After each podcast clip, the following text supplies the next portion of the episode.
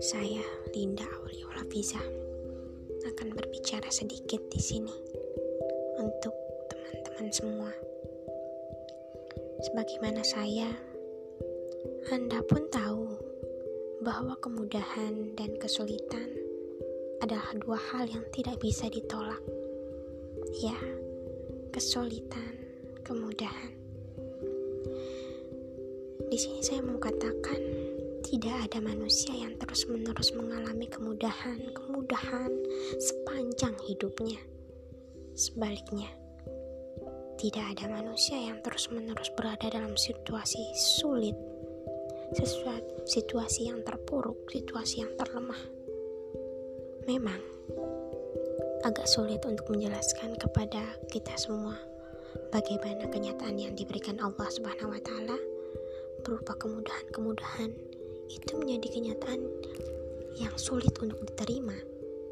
Tetapi cukuplah bagi saya untuk menyatakan kembali kepada teman-teman semua bahwa fakta betapa tidak sedikit orang berubah menjadi zalim dan sewenang-wenang karena adanya kemudahan-kemudahan dan fasilitas hidup yang diberikan oleh Allah Subhanahu Wa Taala menjadi alasan pembesar tentang pernyataan tersebut.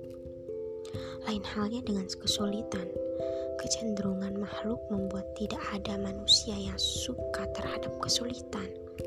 Setiap kesulitan sedapat mungkin bisa dihindari, dan ketika kesulitan menjadi kenyataan bagi kehidupan, maka kenyataan yang seperti ini terasa sulit untuk diterima. Itulah alasan kenapa orang terus-menerus berupaya untuk menghindari kesulitan hidup. Dan bagi saya, iya, memang dalam kesulitan kita merasa, saya sedih banget ya hidupnya. Saya, ya Allah, kok gini banget ya. Padahal setelah terjadinya kesulitan-kesulitan tersebut, kita dapat paham, oh ternyata ini loh hikmahnya, ternyata ini loh maksudnya kenapa saya diberikan hal seperti itu. Setelah itu baru kita memikirkan. Sungguh yang kita sering dengar ya, skenario Allah memang sangat indah.